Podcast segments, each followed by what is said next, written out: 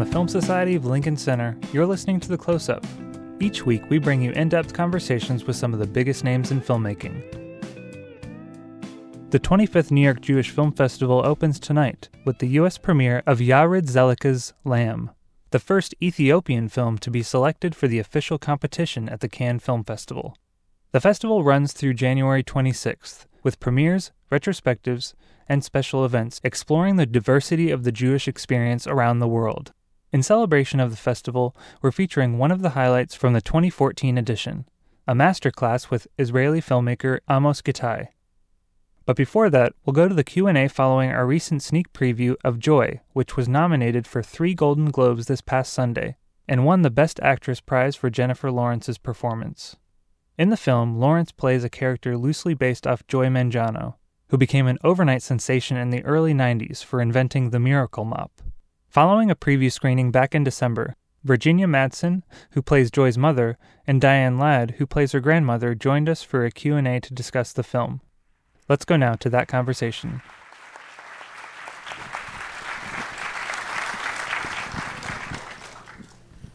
Thank you.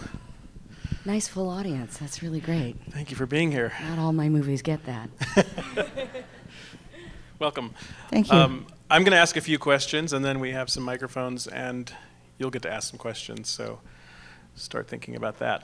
Uh, I'm going to start with Virginia because uh, the first thing we see in this movie is this great uh, soap opera scene um, that your character, we later find out, is watching. Um, I love the setup. I love the opening. Tell us about your character. Does your uh, Joy is a real person? I happened to cross paths with the real Joy by chance in a ho- in a hotel on Friday night here in New York. Yeah, I just met her last night and her family for the first time, and apparently they call their mother Toots. and I th- thought that my character was my character's mostly fictional, but they were very pleased that I got the essence of her, and and, and the soap operas were really sort of the key to little Terry because she's a woman who is really, really afraid of the outside world. It's a big, scary, loud place, and she's very uncertain. To, you know, she wakes her daughter up, you know, to answer the door because it might be somebody scary or dangerous. And so for the soap operas, those are really powerful women and strong men and and so she you know they always know what to say and, and they always get out of every jam. And she doesn't really see that her daughter is one of those strong women and her own mother is one of those strong women. And so it was, uh, I thought that she was a, more of a tragic figure when I first started working with David. Yeah. And then I didn't really realize till we started shooting that I was fun that I was funny, you know. And and once we got more and more into the soap operas, and I was an obsessed soap fan, but and David knew that, so he got a lot of the soap stuff from me. And to have but, Susan Lucci playing. Oh my God, I was so obsessed. character. I was so obsessed. Last night at the premiere, I was just like a ridiculous fan, and like every Instagram photo was Susan. But what David didn't know was that the wonderful Diane Lane, Diane Ladd, was in fact in a soap. So tell them. I'm laughing because I'm watching her watching the soaps, and he's doing all the soaps. And several years back, quite a few, I had started with Bob De Niro in a play off Broadway. And when it closed, I wanted to be a good wife, stay home and not travel so much, and be with my child. And so I decided, I was offered a soap opera, and I decided to take it. So I did and I signed a contract for a year. And once I got in it, every every morning you rewrite, and they found out I could write. I rewrote 25 pages, and then we had to learn them. But that wasn't all it was. The the soap opera was called Secret Storm, but Secret Storm originally was called The Storm Within, brought to you by Ex-Lax. True story. And one day the producer said, What? We got to change that. So they did. So I did it for a year. So I was really having a good time watching Virginia, watching the soaps. And sometimes it was hard for me not to crack up watching all this stuff. I sometimes felt very trapped in the soap. And I, I'm sure they do too sometimes. But I'll tell you one thing people who watch soaps are really loyal. Diane Ladd got herself a 35 loyal million viewing audience that followed me from film to film. So I'm very grateful for that soap. You know. Tell us a bit more about because Joy is a real person. As I said, I crossed paths with her this weekend, and um, just to give us a little bit of context, uh, tell us a bit more about the real person uh, and how she relates to the joy we see on screen. Well, David David always says that the story is about 50% true and 50% fictional, but everybody in the film really represents different aspects of her experience. And some of the craziest things in the film actually were things that happened, like, you know, my ex husband and her ex husband living in the basement, the thing in Texas, all the people trying to take the business away. You know, her father and Trudy actually sued her, claiming they invented the mop and lost. She forgave over and over again. And so it's not so much a story of an entrepreneur, but a, a person who is, you know, really triumphs and, and no matter how many times she's knocked down, she gets up over and over and over and over again in order to follow her dream, a dream that she put away for a long time because life got in the way. It's interesting because it's a movie about, and I referenced this in the intro, about really crazy families. But uh, oh, we all all have crazy. Families. That's families. everybody, right? um, but it's also about um, really strong women and role models. Um, and I wonder if each of you could talk about the role that uh, strong women or role, role models have played for you at moments in your career or as you were trying to find your way uh, in your own career. Well, I had a nun called Sister Mary Gertrude, who, when I graduated from high school at 16, said to me, Remember, Diane, perseverance is what counts. And I thought that she was cussing me out or something because I didn't know what perseverance meant. Where was this, Diane? Mississippi. My father was a, a veterinarian. And I think how I got this job actually, life is so strange. And I love, the, I love this film because it says to you, Did you have a dream? Well, did you put it down? Did you lay it down somewhere? One of your dreams? Pick it up, brush it off, and do it while you have breath in you.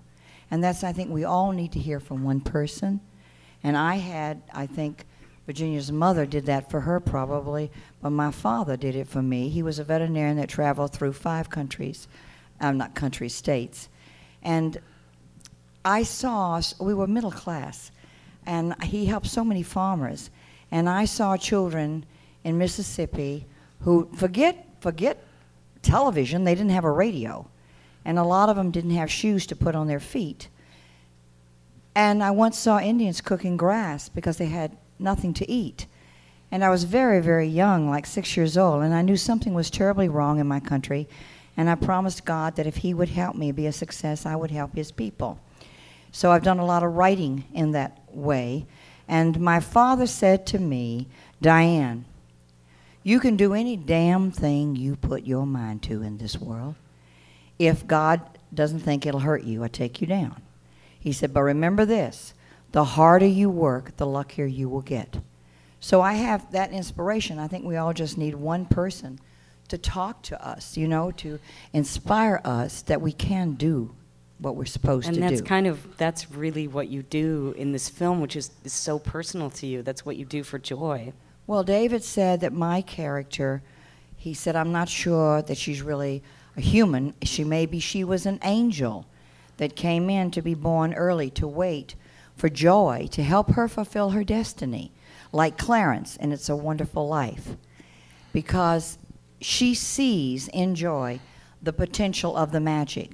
When it all goes to hell in a handbasket and they're all putting her down, saying, Oh, it didn't work, when it doesn't work that first time, and Joy's crushed, the grandmother says they're going to give her a second chance.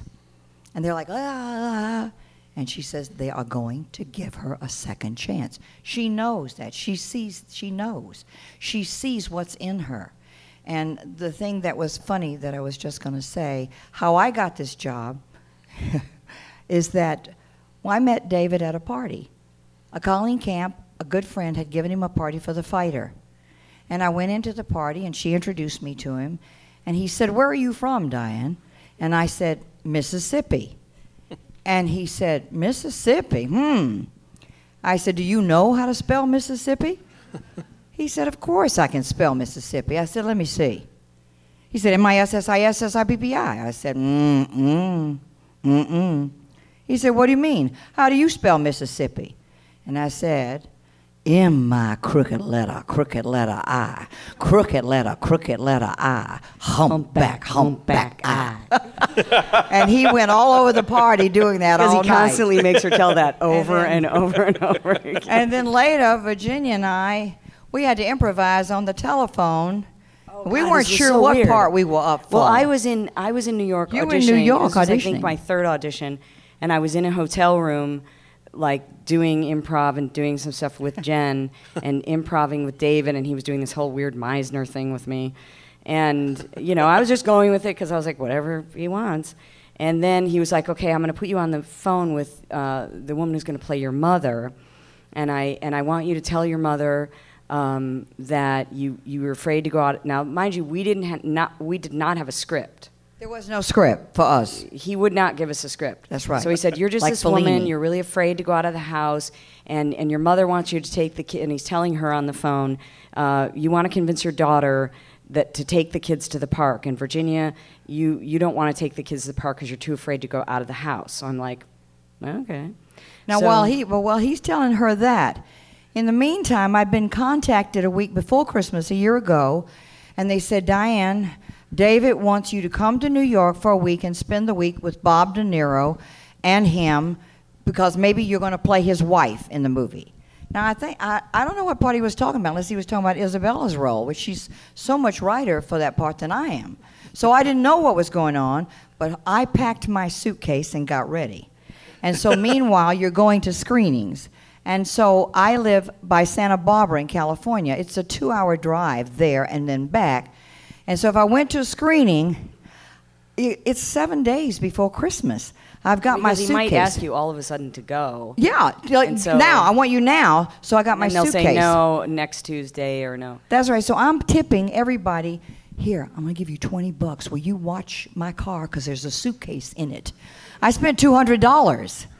and so But I didn't go. But then he so calls back. the phone. They said, no, it's okay. It's Christmas. He doesn't want to take you away from your family.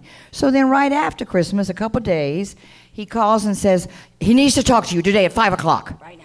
Right now. He said, "Oh no, wait, wait, wait he's delayed. Hold on." And and what I had to do on the first time, he he does um, what do you call it when you put your FaceTime on the thing? He said, "David wants to see." you." I said, "FaceTime? My God, FaceTime makes you look horrendous." So I set the scene with the lights and propped up the phone on the piano and did the whole thing. And so we had one FaceTime that was great. Now he says, "I want to uh, talk to you about." I do it all again, and I'm waiting for the call. Five. They said, no, it'll be five thirty. No, now it'll be six. Oh, he, he's busy right now. It'll be six thirty. Then it'll be seven. I'm so sorry, but it's going to have to be at eight. So I go over to the office, and it's terrible lighting, terrible everything. And the phone rings at seven thirty, not eight. And he says, Diane, this is David. I need for you to do an improvisation. Okay, now here you are. You're going to talk to Virginia. I thought, Virginia, who? What kind of improvisation? What part am I talking to him for? And he said, Okay, Virginia, talk to Diane. I was like, uh, uh, Mama? Yeah.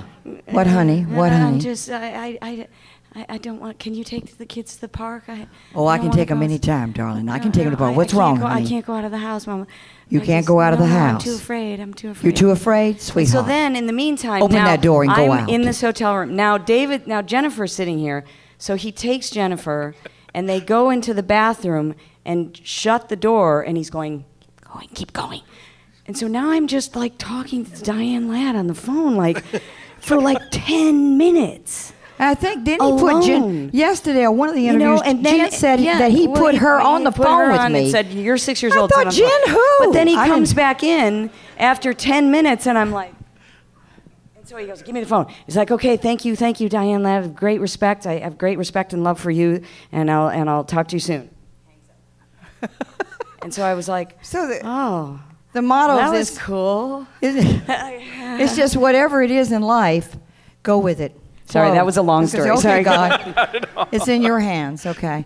But we're laughing because they talk about different things that when we all got together, Virginia and I and uh, Isabella had never worked with David before, but Bradley, of course, and Jennifer, of course, and who's a great actress. They're all great actors and actresses, and they uh, Bobby had all worked with him. So Bobby said, just take it slow. He's a little different from like David Lynch or Martin Scorsese. Just go slow with him. So we did, or we did not, or we did, Virginia. Um, we're going to go to the audience, but role models. I, I asked Diane the question you didn't get to answer. Role models in your life. Oh, certainly my mother and my, you know, female role models, my mother and my older sister. Both very strong women and a great support system for me and Yeah. and uh, taught me everything I know. Uh, let's see what the audience wants to know. Uh, we do have microphones, and Jason has one of them there. Who has a question? Raise your hand. Where am I looking? Be brave. Yeah. Come on, come on. Or maybe somebody has a question. It's just a matter of getting the first one out there. Anybody? Bueller. Right in front of Jason. Perfect. place. Bueller.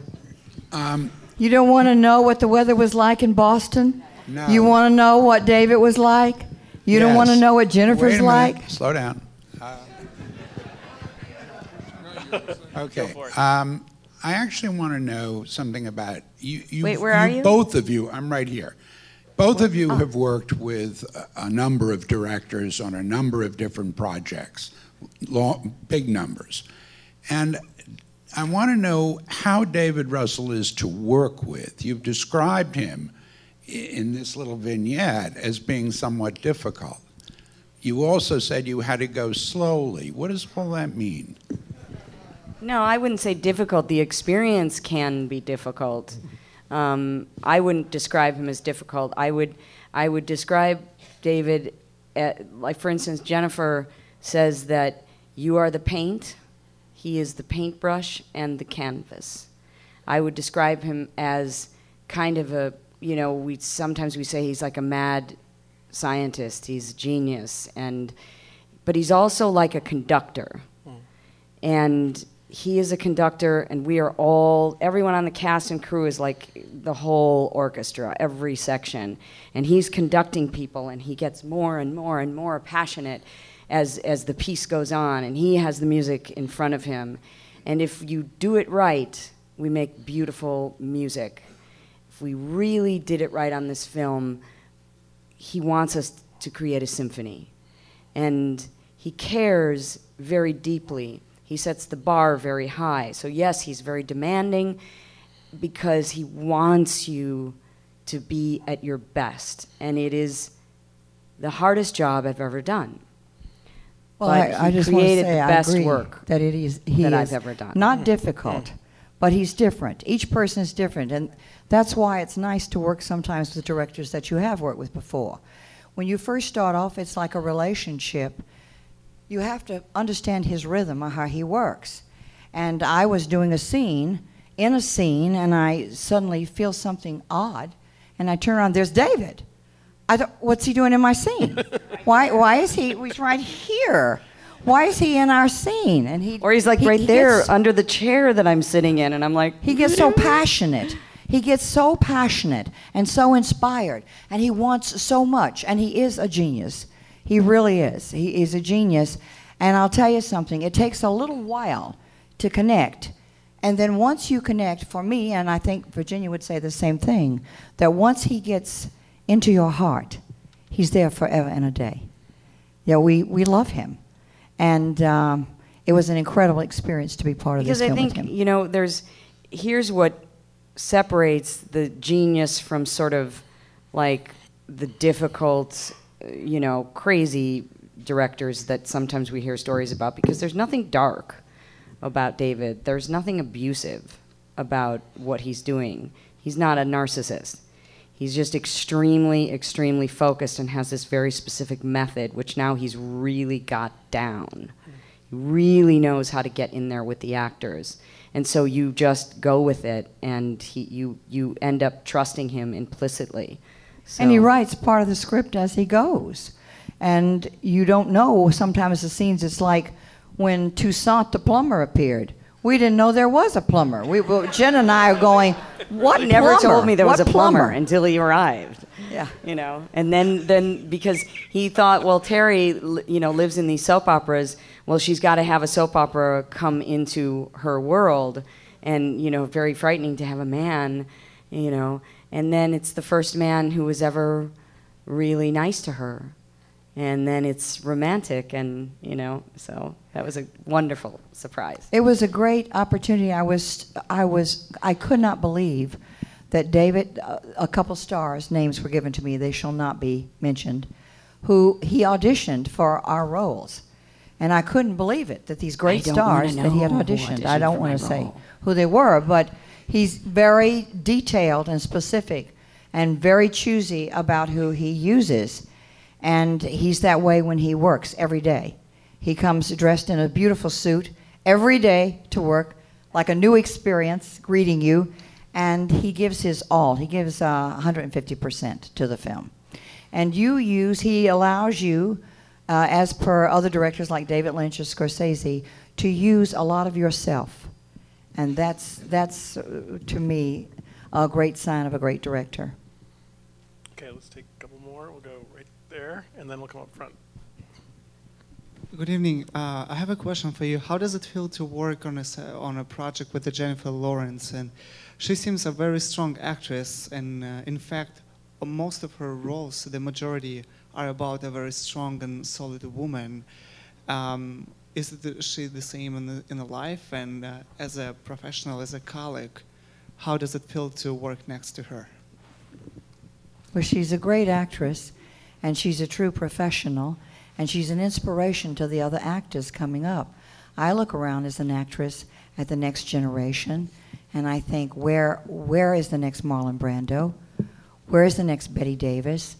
And I do, if I do a television work, I get very disappointed sometime in my fellow young actors that they're pretending they don't know the work.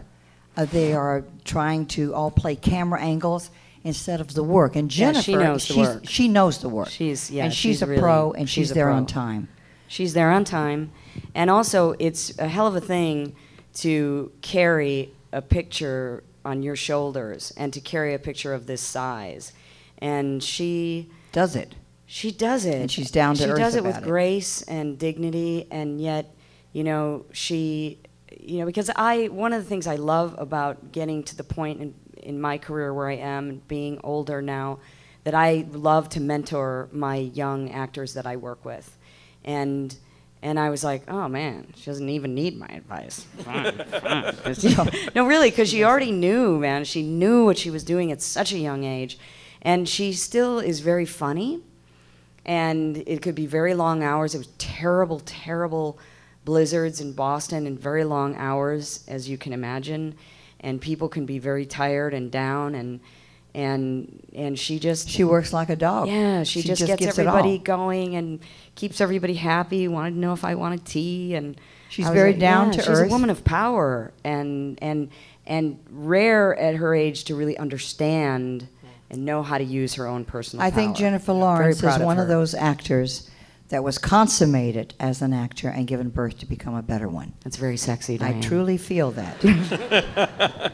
I think, you know, it, it depends on what your beliefs are in life, but I think this is a girl who's done this before and knows exactly what she's doing. And it was a privilege to work with her for all of us. She Um, doesn't get caught in glamour and illusion, I'll tell you that, which is pretty nice. Uh, let's go up here to the front row. Yeah, um, I just wanted to hear. Um, do you think David was more going to uh, try and convey uh, the concept of the American dream, or like a strong, independent female figure, and kind of take a feminist stance? Well, I think all of the above. I, you know, we've been doing some Q and A's with uh, the actor who uh, Edgar Ramirez, who plays her ex-husband, who remains her friend. And Edgar, you know, not his character, but himself in real life, he describes himself as a true feminist, because this was a you know story of a man who was man enough to hold her dream up and to support her after their, you know, traditional marriage relationship was over. And that's true of her real life. So I would say all of the above. both her experience as a woman and also the American dream.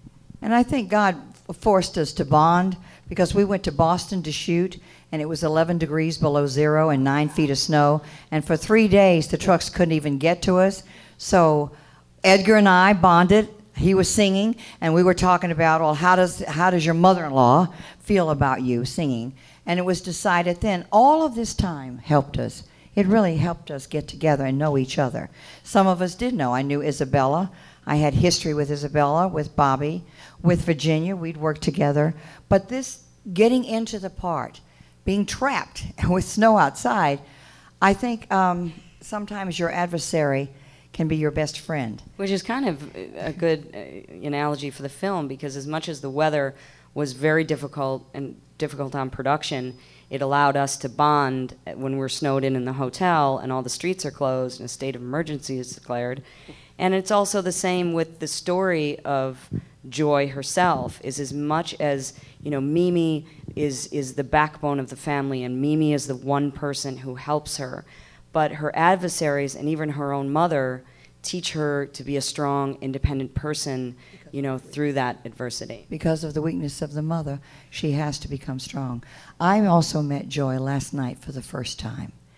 And her two daughters, Christy and Jackie, and there's a son named Robert, they came up and grabbed me and started crying and saying, You are our grandmother. And then I talked to Joy and I asked her, and she really went through, like that thing in Texas with that guy, wondering if he was going to kill her or what was going to happen. She did that. She, she used that strength. She was desperate, and she forced herself to take that step. And that's all real. It's, it's, you know, it's a movie, but it's based on a true foundation. She literally went through hell to get to heaven. And as an example for all of us. And what's a better movie at Christmas time than Joy at Christmas? Virginia and Diane, congratulations, and thank you for spending time with us tonight at the Film Society. Thank you very Thank much. Thank you for having us. Thank you so much. Thank God you, bless and Merry Christmas. Hi there, this is Allison Goldberg from the Film Society's fundraising team. The Walter Reade Theater is turning 25 next year.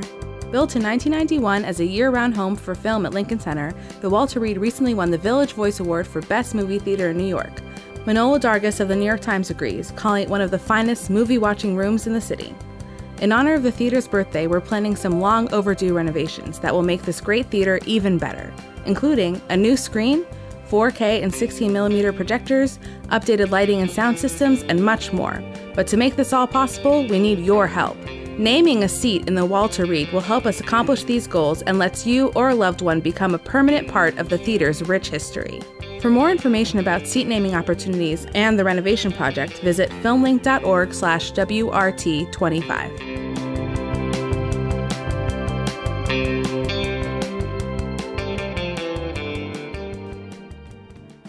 Amos Gitai is one of the most respected filmmakers on the international festival circuit. He joined us back in 2014 for the premiere of his film Ana Arabia, which was shot as one unbroken 81 minute take. During his visit, he joined Richard Pena on stage in our amphitheater to deliver a masterclass, which covered the full span of his four decade career, making documentary and narrative features, as well as books, exhibitions, and theater pieces.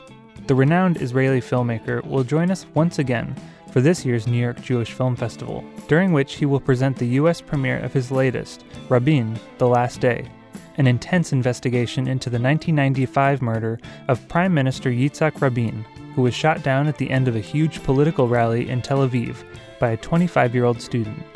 He will also answer questions following a retrospective screening of his 2006 documentary News from House, News from Home. This year's festival continues the tradition of the Masterclass, with a free in depth discussion with filmmaker Alan Berliner on January 24th. Check out nyjff.org for more information. But for now, here's Richard Pena in conversation with Amos Gitai in 2014. Thank you. Uh, pleasure to be back here in uh, the Elinor Bunin Munroe Film Center and to be part of the Jewish Film Festival. Viva, thank you so much for inviting me, and always a pleasure to be with Amos in any place. Um, don't get too comfortable because we'd be getting up soon.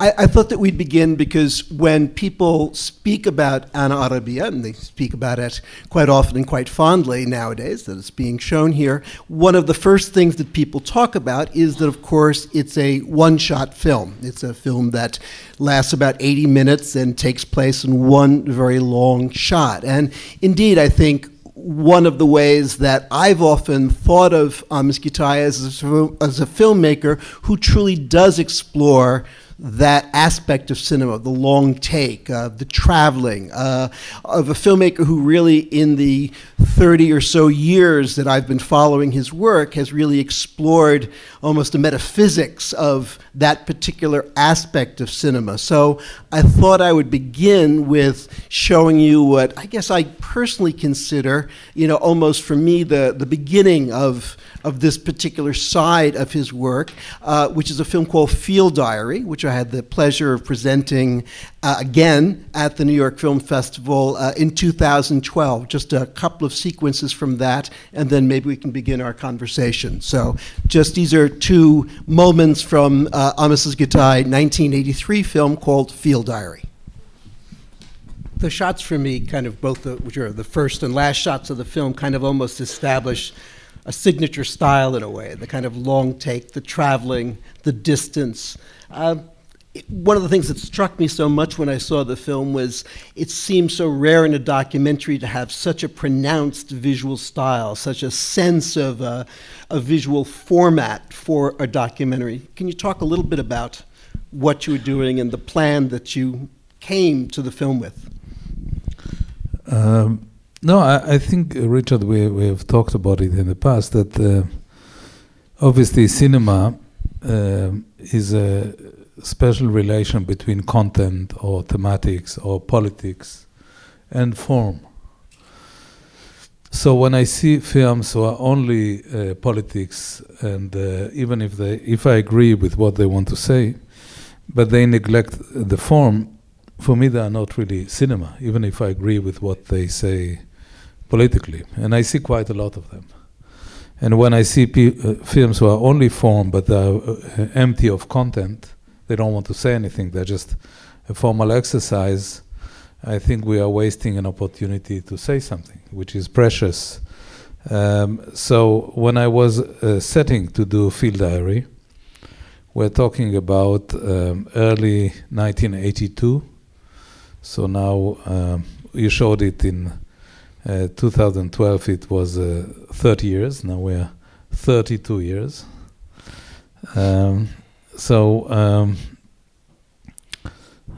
I, I was looking at the fact that the occupation by Israel of the Palestinian territory, um, there is a kind of a banality, there is a kind of a daily situation. And if I will make a film, is to install the daily aspect of this occupation.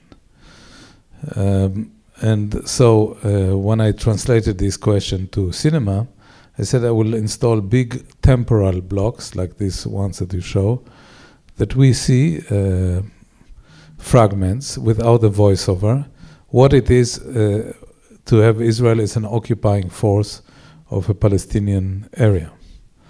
And so uh, the film goes uh, from one place to another. Uh, the procedure of shooting it uh, essentially, most of the camera work was done by a camera woman, uh, Nurit Aviv. We, we actually were starting in Tel Aviv, then we would go to Nablus. From Nablus, we'll go uh, south to Jerusalem via Ramallah and so on. And we were looking for these kind of very banal situations. So, uh, you know, three soldiers on a sitting in Ramallah bus station, uh, installed there, kind of planted there. What is what is the relations to also to the role of the camera? I mean, the, the cameramen become a kind of a nuisance. You know, the camera crew. Uh, th- these little fragments, little by little, uh, tell us something about the day, the day-to-day occupation. You actually chose two fragments which are relatively peaceful, and there are much more dramatic uh, scenes in the film. So, really, in a sense, it was about both space and movement within that space that Yeah, you were looking yeah, at. yeah. And in terms of the uh, idea of kind of keeping the distance that we get here, that was something that from the beginning you wanted to keep the sort of distance between you and them. As you said, there are more dramatic sequences where you kind of confront people at a closer level. Yeah, yeah, and also, you know, I wanted, I think, especially the second shot, which is the last shot of the film, reinstalls because after you go to a very dramatic, there is in the middle of the film uh, the the invasion of Lebanon in 1982 by Israel when I went to Beirut and filmed it, and and some other very dramatic scenes, but. Uh, the last scene installs back the f- two fa- two important issues. One is that I'm here today, having the pleasure to talk to you. So, meaning I was not shot by the soldiers.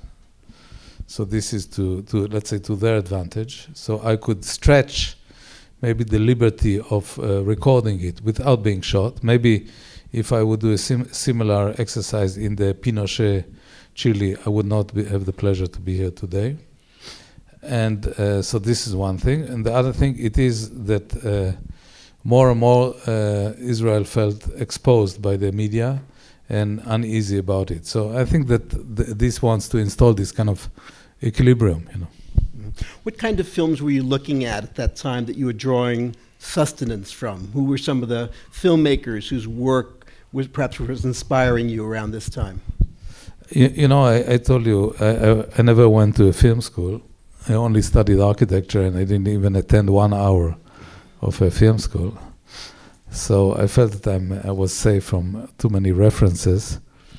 And in a way i cultivated my ignorance you know up to a certain point. I didn't want to be uh, it, some of my critique today is that uh, we, we're in a stage that uh, too many things are recycled.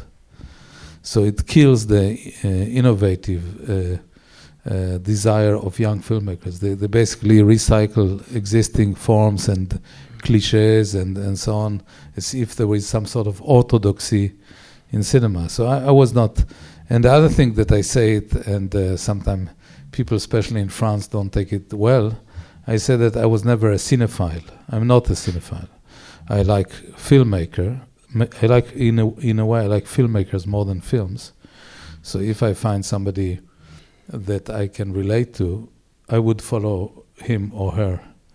Let's say if uh, Abbas Kiarostami tells me something about Iran, I am interested, even if he will do a very minimalist piece or a kind of more mellow piece, I will follow him. If Rossellini will tell me something about post-war Italy, I'm interested if he does a documentary or a fiction or whatever. So, um, I d- uh, frankly, I didn't have so much uh, references. The, the film that maybe of mine that this is more most related is a film which is hardly shown. It's called American Mythologies, that I shot in this country when I was doing my studies, my PhD in Berkeley, and I shot it on the American uh, highways. And then I started to get the desire to have a sequence shot, and then basically I showed some segment to Nurit Aviv, and that set the, the idea of doing long sequence shots. How would you work with Nurit and your camera people at this time? What kind of conversations would you have to set up these sequences? I mean, Nurit is a very uh, intelligent individual, so it was a, was a pleasure. We immediately connected and well, and uh, and uh, I think she she could relate to the to what I was doing, and in a way she even um later helped me to to find the the production in France to finish the film, because uh, obviously this film made my dear. Uh, uh, countrymen it, uh, not very happy with it, and so I couldn't do more work in Israel at that time. And uh, Nurit found me this nice producer, Richard Copins.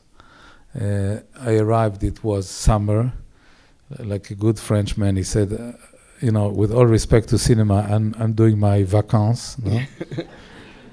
so I just send you by post the bon command, the, the right to depose your negative in the lab, do what you have to do, and we'll speak when the vacances will be over. You know, and uh, so uh, that's the way the, the film uh, uh, managed to exist. You know.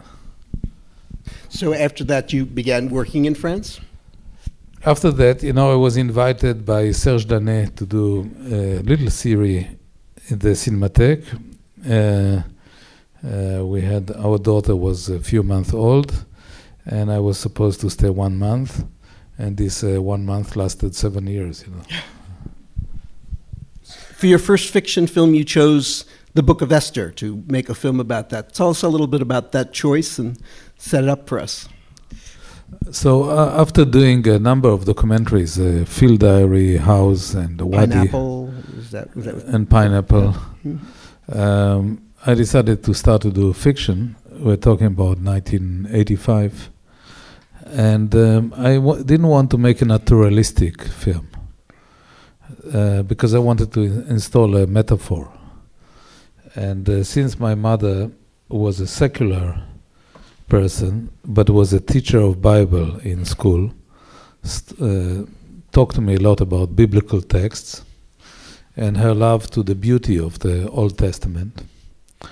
Uh, I looked. Uh, I was looking for a, a parable, which I can find in biblical text, and I finally uh, decided to take the text of the book of Esther. The book of Esther is a very interesting text because it is actually the only book in the Old Testament that God is not mentioned. And it's happening completely in the diaspora. It's happening in Persia. outside of the Holy Land. Yeah, in Persia, in uh, Iran of today. And so the uh, biblical writer uh, managed to, uh, like always in the Old Testament, I- I- introduce contradictions. You know, it's really about cycle of people who are v- very persecuted, that at the end uh, become persecutors of others. And the beauty of the biblical text that it doesn't eliminate the contradictions the, the chief editor of the Bible was much more merciful than a lot of editors these days. And uh, he or she thought that it is important to keep contradictions for the record. And it is important to criticize power. And maybe that's the greatest heritage of this text. Now we, people cling a lot to the religious meaning, but there is a great, I would say, political uh, via a kind of a poetic uh, vehicle. So I thought this is great. Uh, my friends were sure that after doing Field Diary, I will do a film about the love between a Palestinian woman, an Israeli boy, and, and this kind of uh, stuff.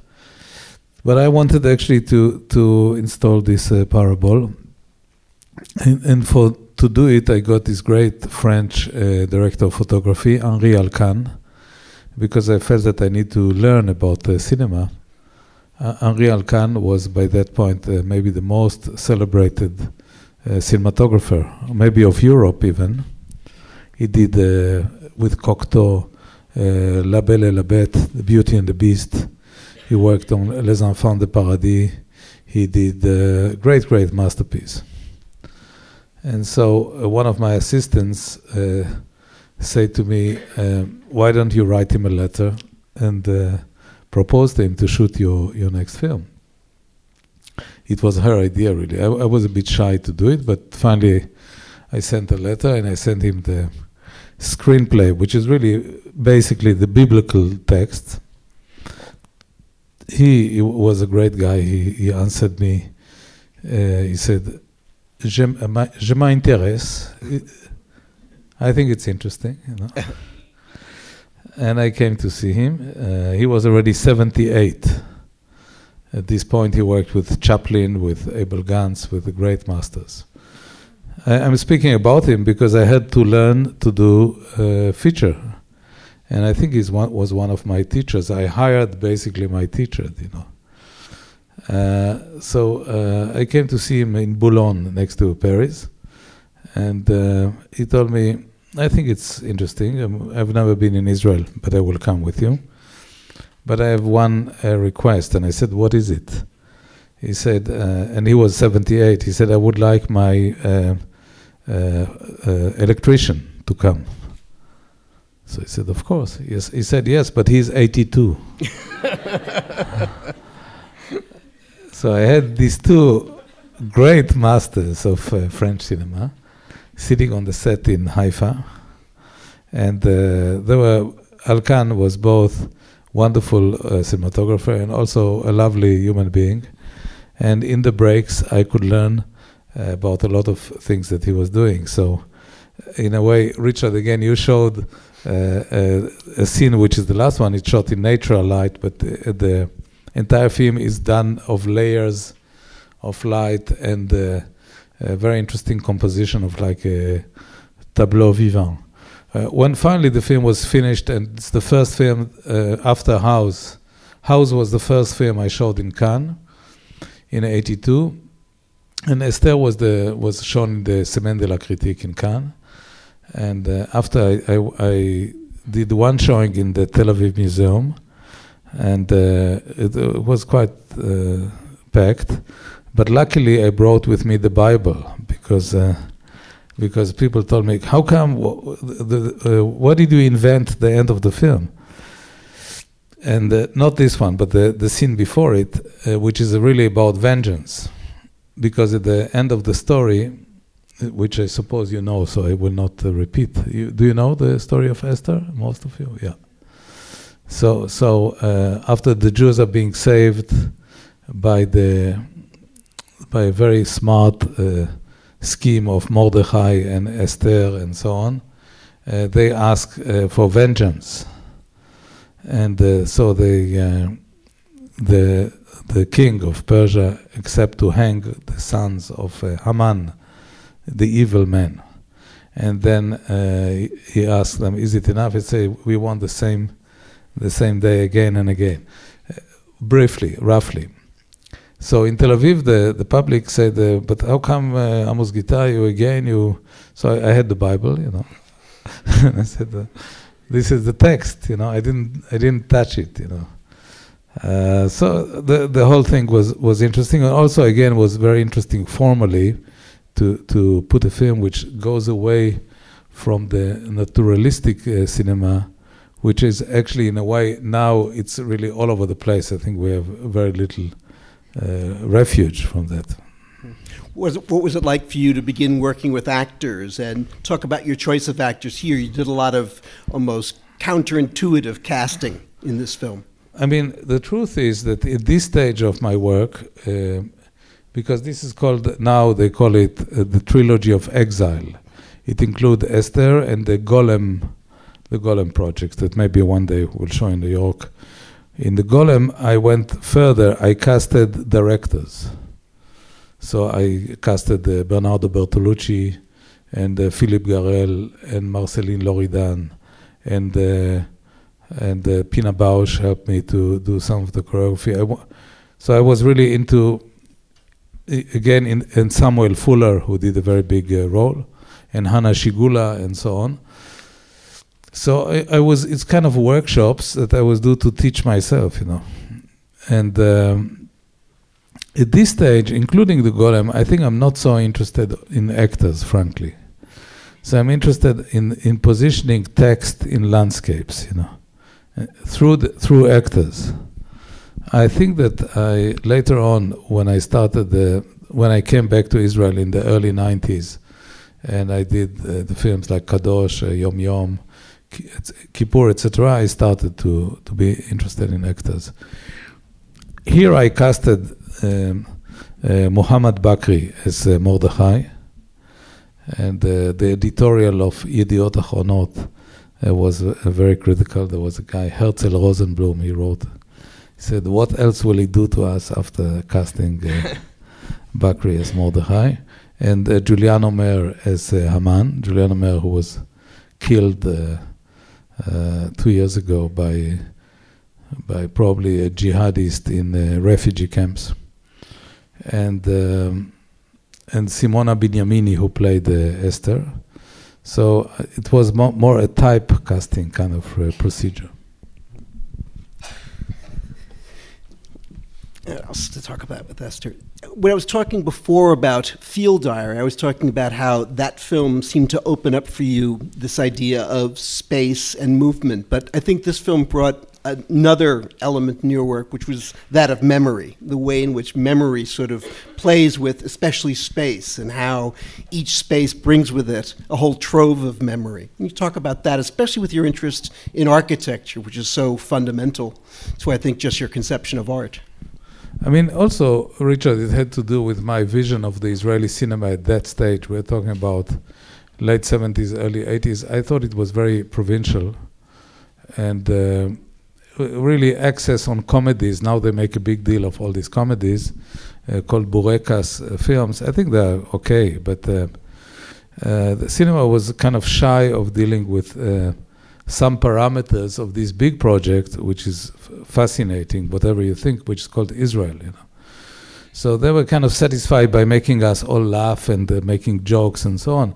I think that the project deserved better, stronger cinema, which will engage with this project. You know, uh, because whatever I think about Israel, it is a very moving uh, story. It is a very uh, fascinating. It's it's really a very strong story and deserves good literature, good cinema, good visual art, not just uh, going on the surface and playing playing uh, jokes. So uh, of course, what I was doing was kind of uh, uh, destabilizing to some, but this was my, my idea also to destabilize this kind of likelihood of dealing with it. Um, and I'm still I'm still doing it. You know, I'm, I'm still it's still ongoing each time putting another question. I, I think the the Israel, the Middle East calls for strong work of art. It is a dramatic story. It cannot be just taken lightly. And uh, and for me, the best artists anyway are those who have a critical attitude to the to the situations they live. They don't. Strong cultures don't need uh, simple uh, public relations. You know, this is weak cultures. Strong cultures can deal with uh, critical uh, presentations, Mm-hmm. and I think it is a strong culture. So I think it deserves it. You know. So um, w- when you ask me about memory, um, I think that uh, the the question of memory is that sometimes uh, when you look just at the present, you have no idea how to get out of it. So sometimes when you look at the past, it'll give you maybe a, a vision of how to resolve the future. Because just by sticking to the present, okay, you know. And uh, this is true politically, it's true artistically, and uh, and um, and anyway, um, I'm a, I, I believe in ideas. Uh, you know, yesterday the screening of Ana Arabia, I also said that uh, I think that we are too much believing in money, uh, military force, and so on. For me, if we look carefully at the Jewish uh, experience, and we are in the context of a Jewish film festival, the Jews uh, survived because they believed in ideas. And they consider that ideas are strong, and they can sustain even physical harassment. You know, otherwise, they wouldn't be around here. So we cannot just neglect this line of thinking and just be seduced to just believe in how many jets we have, bombs, and money in the banks, and so on. We have to take seriously ideas. And so uh, I think that the issue of talking about memory and looking at the l- previous layers which led to th- where we are today is part of this cinematic project in the large, large sense. Which is why the film so often plays with showing the present kind of encroaching on the past, which happens a lot in this film. Yeah. I want to bring up now, I guess, going to the next clip I want to show, which is from Kippur, where in a certain way that memory becomes both national and very personal, because I think it, it is obviously a very personal film since it deals very much with your own experience. Do you want to say something about that before we show the clip?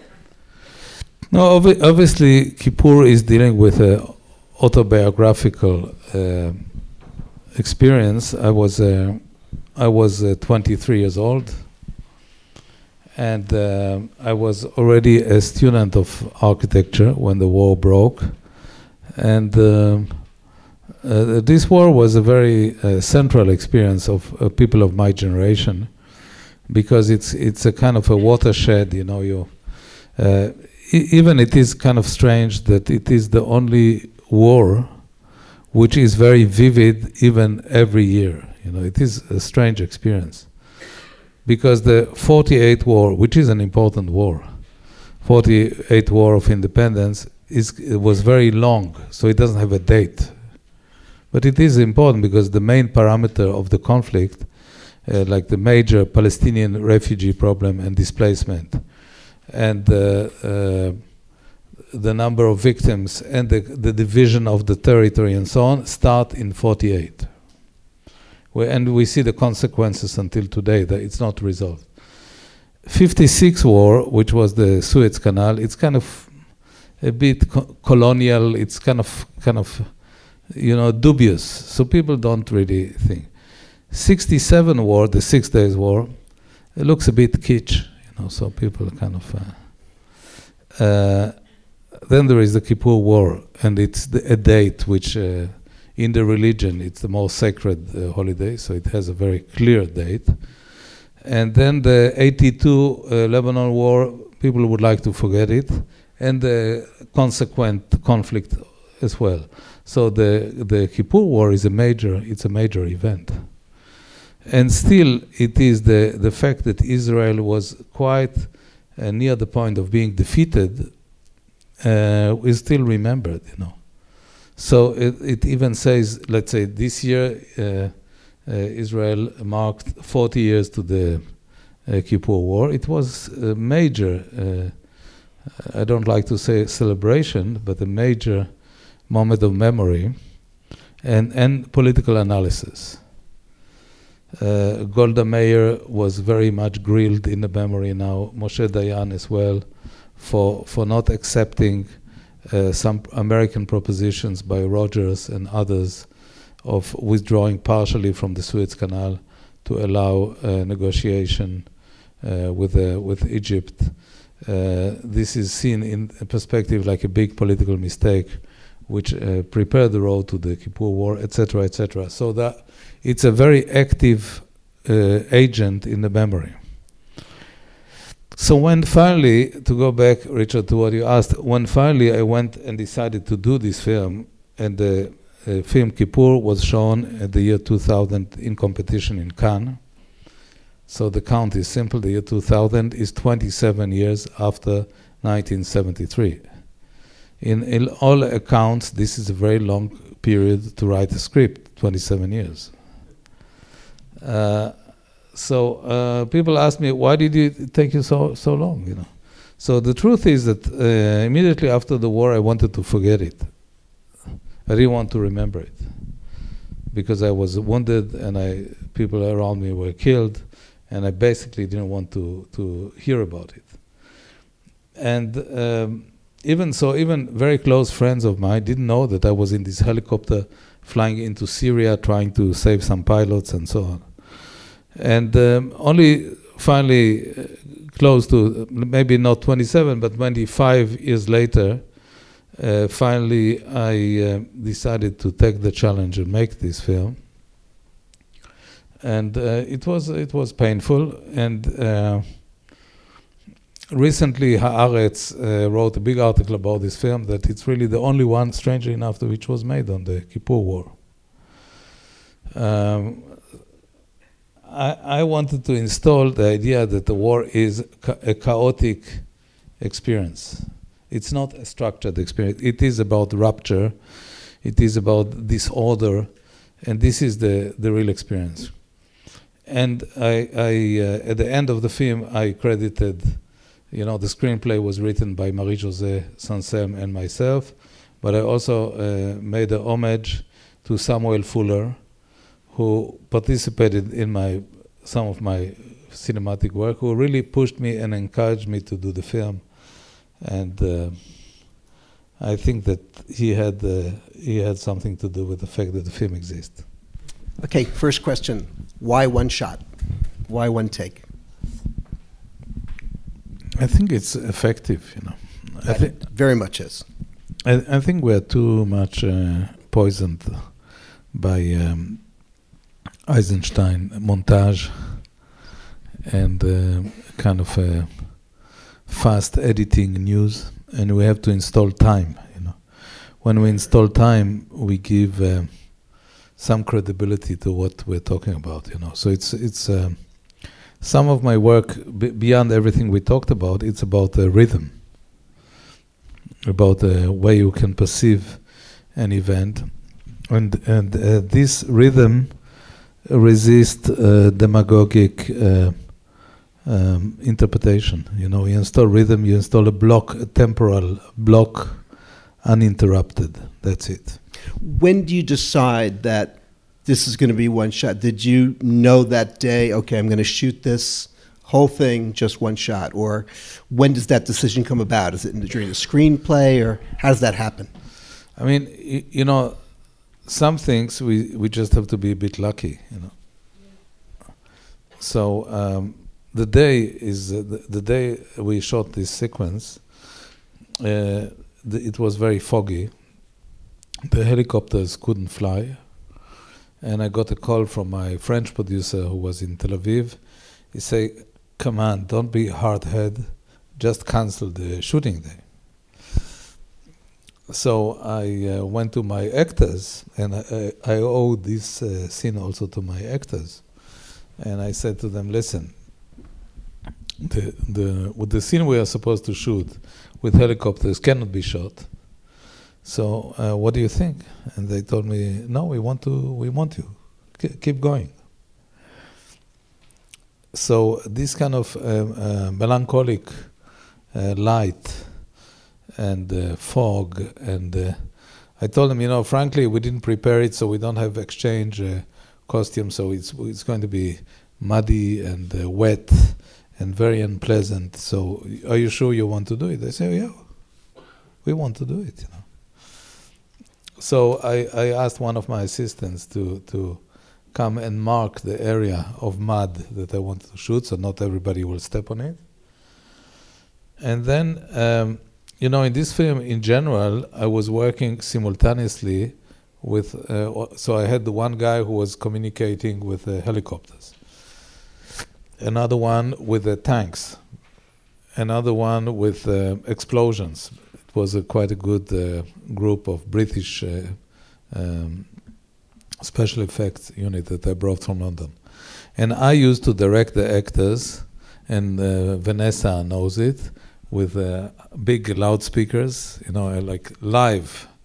This is a nightmare to the sound editor, uh, but I thought it's it's, uh, and I still think it's an easy way to communicate when you do these very complicated scenes. So you you you really do it live when when the scene is on, and um, I gave them instruction like the idea of uh, the dance and so on, which you saw. And uh, Renato Berta, I told him, you, you will not, please don't cut it until I cut it, you know, just go on, whatever happens. So um, you need to compress all these uh, vectors, all these elements to, to have this scene, you know. And how many times did you actually do the scene? You cannot do it too many times because it, it really involves a lot of energy of everybody. I think we did three takes. Uh, and that's it. And that was the day, you know. But uh, uh, everybody was wet and and muddy and uh, and uh, sound-wise and so on. So it, it was a difficult uh, scene both for the actors and for the technical crew, you know. And for you, where did the scene come from? Did it come from a memory, an experience, things you saw, or where did that it's really such an extraordinary powerful moment and it's really almost close in the center of the film. It kind of for me encapsulates the film in so many ways and i'm wondering really the source of it for you. No i, I mean it, it's it's uh, really the experience of the um, you know when you we, you do the work we did which is trying to bring people who are burning in the tanks to hospitals and and uh, the senselessness of war really that's the you know the, you you keep doing it keep uh, slipping out of your hand. And that it is a very primitive uh, ritual you know that maybe human being can go, go about uh, be move forward and that they can uh, disagree. They just don't need to kill each time they, they disagree you know they can have other ways. And um, for me the big uh, compliment was when the film was shown in Cannes uh, the great Egyptian filmmaker Chahine with an open gesture, walked up the red carpet with his uh, actors publicly. And when he came back to Cairo, he was attacked by the uh, by the because he said to El Ahram, the Egyptian paper, they asked him, "What is the film you like this uh, year in Cannes?" He said, "Kippur" by Amos Gitai. And uh, so he said, they told him, "Are you a bit uh, out of your mind? I mean, how can you like an Israeli film?" He said, "I like it, you know."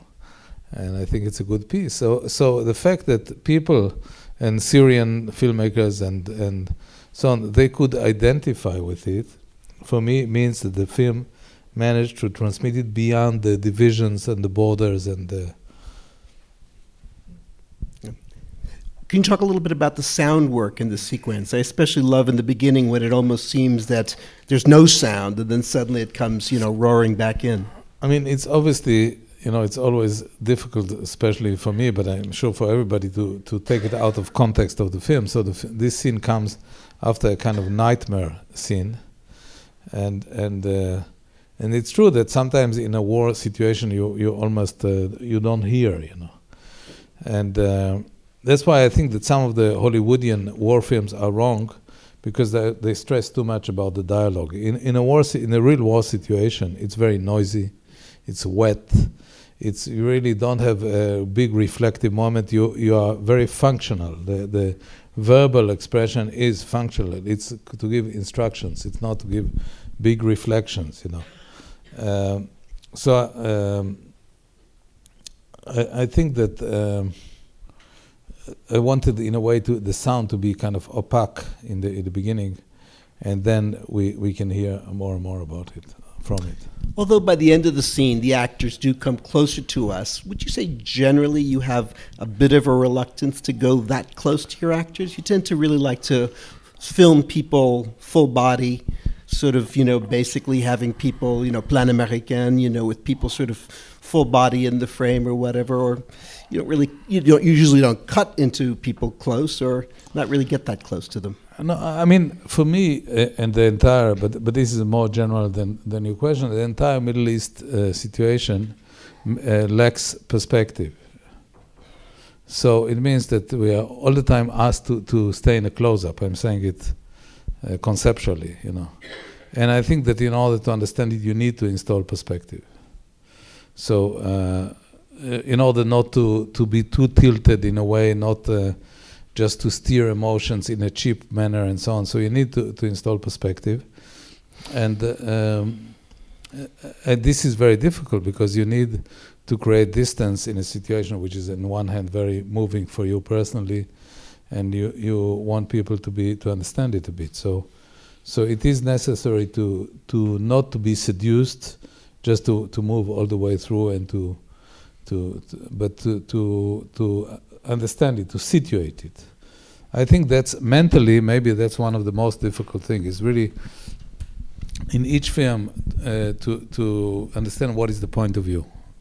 It, it's even before the tec- the technique, the logistical uh, element. What what is the point of view? What, what is your point of view that you want to portray? It, you know, and um, obviously in Kippur or in Kadosh or in the film that some of you will see tomorrow night, Ana Arabia, this is the main issue. What is the what is your point of view? What, what do you want to, uh, not just in a narrative point of view, but formally. In Kippur, the decision was, and I spoke to Renato Berta, who did the cinematography, was to never leave the human face. And uh, this was especially difficult in the scene that the helicopter is shot by the Syrian missile, because the easiest technical thing is to have a little maquette model of a helicopter to shoot it from a distance and to explode it. And I said, no, even in this moment, I don't want to lose the, fa- the human face. I want to see the human face is a kind of a mirror of this war. So uh, this translated into cinema is a big technological challenge. We had to bring a hydraulic system to get a real helicopter and so on and so forth. Uh, but I thought this is also the strength of the film. We're all the time with these boys, these kind of seven figures squeezed in this uh, uh, sardine box of a helicopter, and we don't we don't uh, we don't we never leave them. Okay, so um, this film was still shot on 35, or Yeah. did you move to digital? When was your first digital project? I mean, you know, um, I shot as, as as far as I could. I'm, I'm still even uh, Ro- Rosa Credi, which is still waiting to be shown in New York. Uh, but the MoMA apparently loves it, so maybe they will have a run of it. Was shot still in, in 35. Um, I think that's the last moment. Anyway, now you cannot, even if you want, you cannot shoot in 35, and you have to shoot the digital. Publicly, I disagreed with our friend Abbas Kiarostami that sees great uh, political meanings in this uh, transition. You know, I'm more concrete. Let's say I didn't feel that moving from a, a splicer editing uh, table to to Avid or to Final Cut Pro will change. For me, it's really we're into content oriented. We- It's the format can change, the the technology can change, but the way of thinking is is the ma- the main issue. It's not really about technology. I don't feel that technology liberates something or oppresses it something. It's really in our hands to say what we want to say or with what we don't want to say.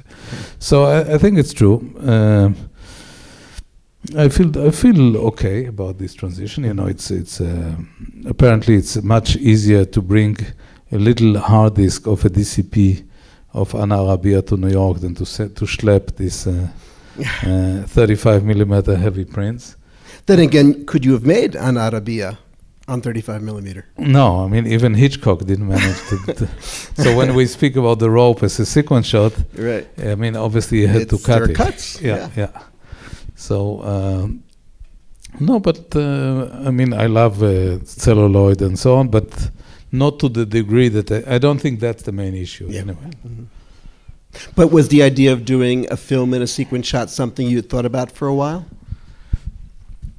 No, I mean not really uh, before. I mean I did the, you know the episode I did in the 9/11 Mhm. uh, collective film with Sean Penn did the piece and Ken Right. Loach and so on.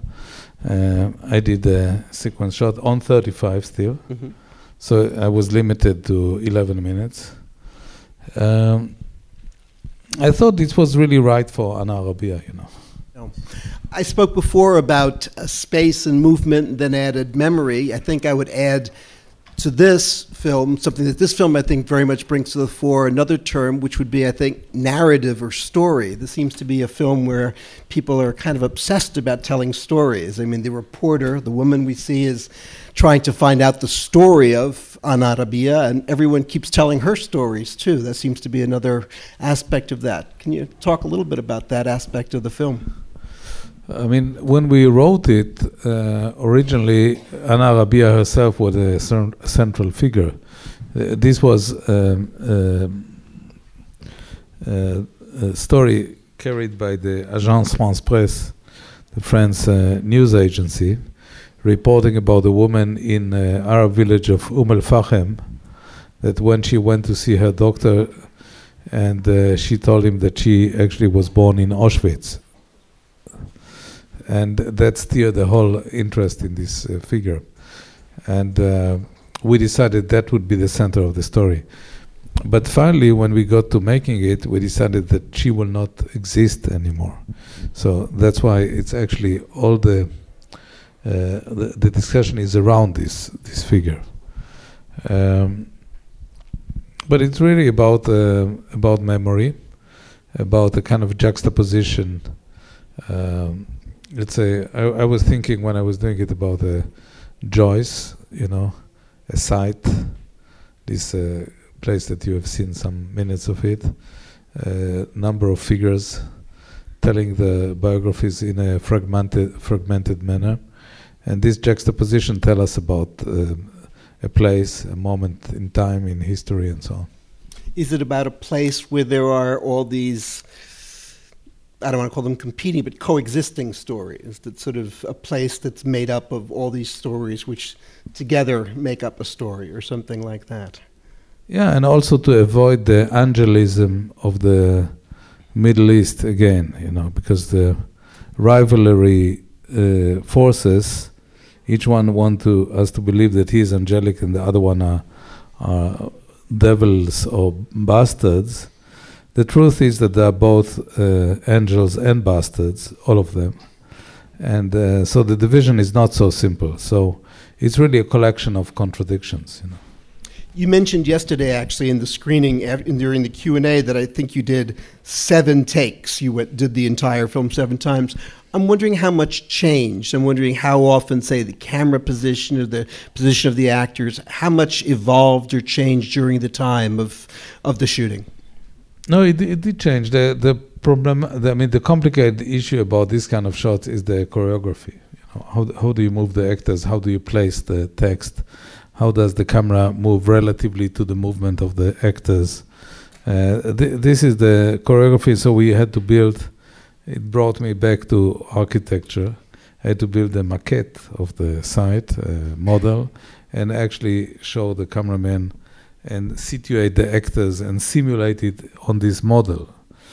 And um, then see how the camera will turn how will the actor uh, in this one i would also great make a homage to the the two women who worked as assistant directors because we were all because the, the camera is all over the place so we were hiding in a closed room and they were really giving the cues to the actors and so on and they did a terrific job you know the, the we have very few photos because um, the camera crew and the sound crew, you know, the sound crew with their boom with the sticks, chased away the the stills camera cameraman because they, they were afraid he will get into the frame. So nobody could walk on the set. This was a complicated uh, issue. Did they have like uh, wireless mics or something like that, or something to tell the cameraman now go left, now go right, or how did they it's do? more uh, i mean again what i do is is when we rehearse it I, I put loudspeakers you know. And i speak to i watch the monitor and i give them instructions live. Uh, then we rehearse it several times the movement. It's not a rehearsal that you can rehearse in a, in a closed room Yeah. because you need to rehearse the mo- the essential thing is the movement is the choreography. It's not just the text the text I, I uh, suppose when I start this exercise the actors should know it by heart so I'm not even dealing with it. Um, then in the casting you know Yusuf Abu Warda w- with with whom I worked quite a lot he played with me in Kadosh in Kedma he he's a great actor and he he was carrying it and and Yuval Scharf who is the journalist she's leading us through this kind of meandering uh, so but but this was a a, a great uh, a great challenge yeah. Okay, we have a few minutes for some questions, so uh, let's open it up. Yes, sir. Questions about your choice of of camera movement. How do you choose exactly when to get close, when to stay back, all those issues?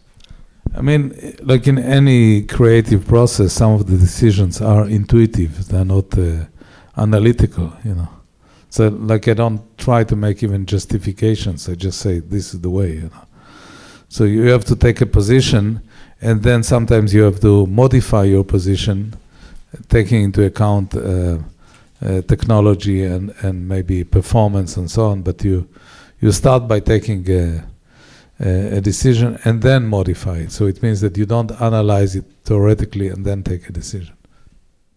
So the question is, you know, how when you make a film that you know takes, for example, perhaps controversial positions, how do you separate out perhaps maybe the implications of what you're saying from uh, the political effect it will have, especially perhaps outside where some some perhaps positions you have might be taken by some people in ways that you know will be either critical or taken to uh, have critiques of Israel that perhaps you don't mean to, to make or, or whatever.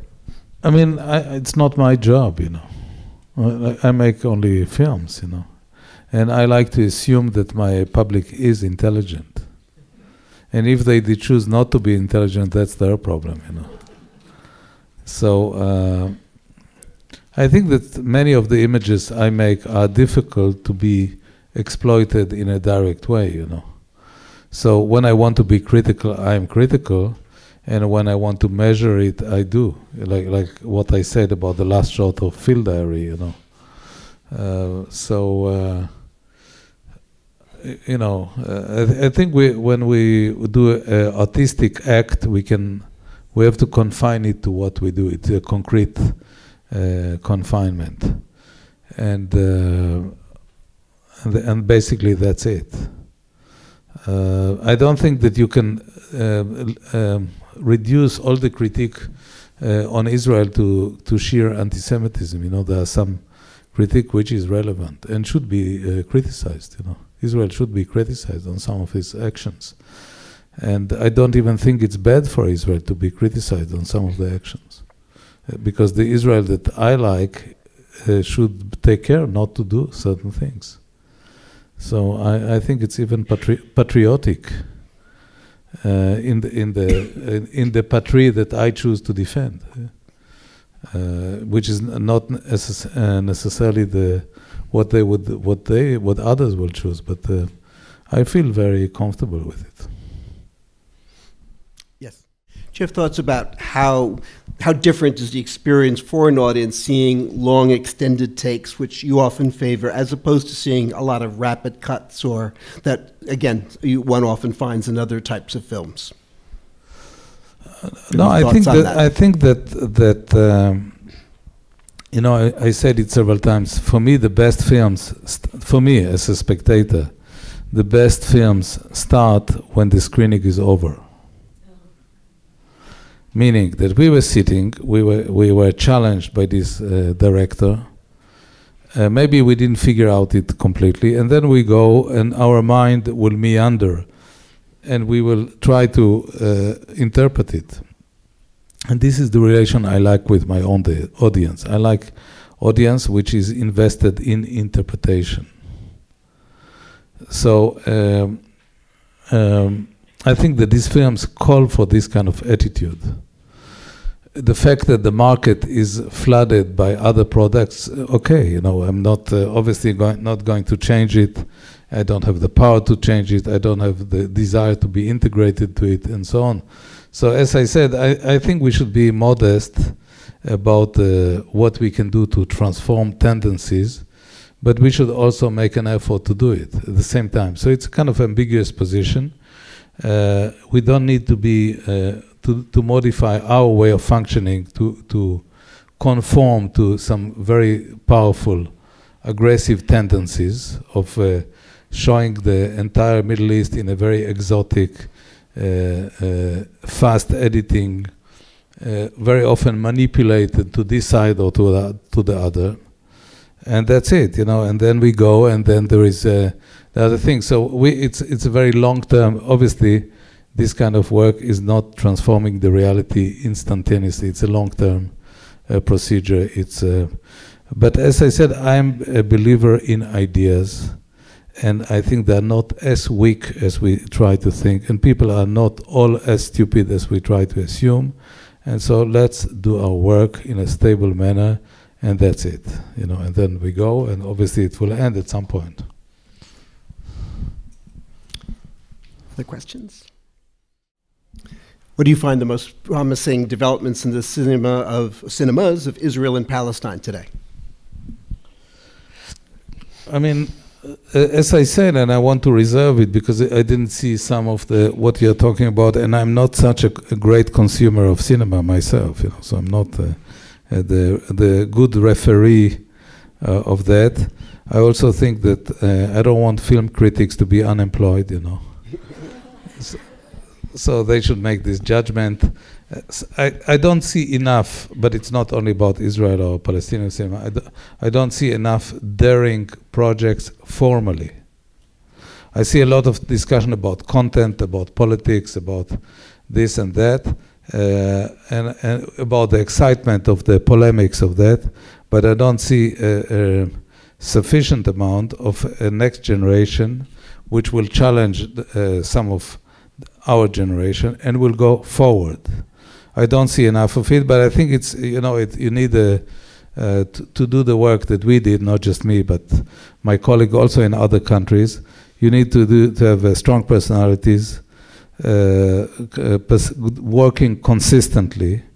And I think that I'm very proud to have grown in a year that in years that Israel didn't have television. And I think this helped uh, my vision until the age of 17. Ben Gurion hated television, and so I was saved from being uh, over, over, uh, uh, and and so your your imagination was not so much formed by this by the television image, you know, and. Um, so and that's why I think that uh, you know sometimes when I when I spoke and I did master classes with Ana Arabia in many countries, in Brazil, in India, in, and so on. So uh, people ask me, what, what is your good advice for, for young filmmakers? I say to them, go and learn architecture, you know.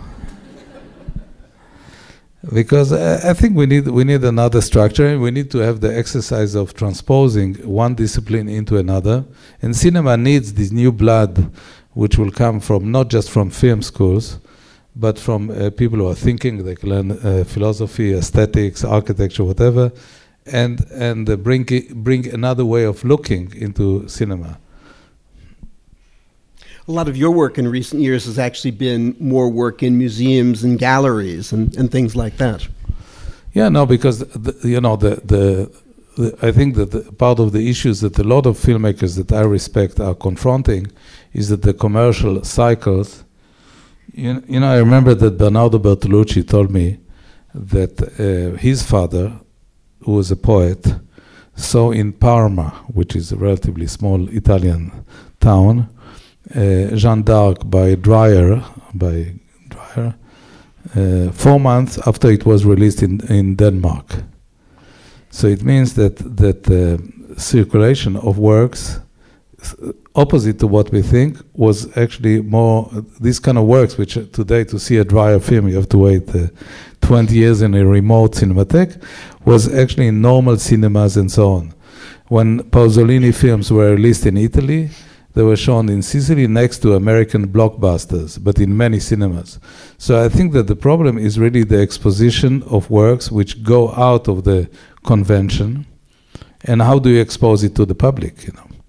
Because cinemas really tend to to to think more and more narrowly and really work on the blockbusters and obviously only the film which work in the first weekend will make it etc etc etc so um, I think that uh, all of us, I mean, I'm not the only one, but uh, some other good uh, filmmakers look for venues where we we can show and have a exchange with the publics. And obviously, when I showed my films in the, the Pompidou Center uh, in Paris or, or here at the MoMA or with Richard here at the Lincoln Center, and um, now I will show it in the Reina Sofia in, in Spain and so on. So these are interesting venues where you have a sophisticated audience. I mean, when you walk to the MoMA, which is showing now exhibition, as Aviva mentioned, about uh, one dining room that my father designed in a kibbutz. Uh, just now, it's still three days. I gave to the MoMA 18 drawings of the work of my father. Was a Bauhaus architect uh, who designed a dining room in a kibbutz. So when you go walk to the MoMA, you see the mass of people who, who go to see works there. So, so it is a, a potentially an interesting public and uh, which is a bit sheltered from the, this kind of uh, uh, commercial pr- pressures and, and is interested in the dialogue. So, Amos, thanks so much. Thank Always you. a pleasure Thank to you. have Pleasure. you. Thank you very much.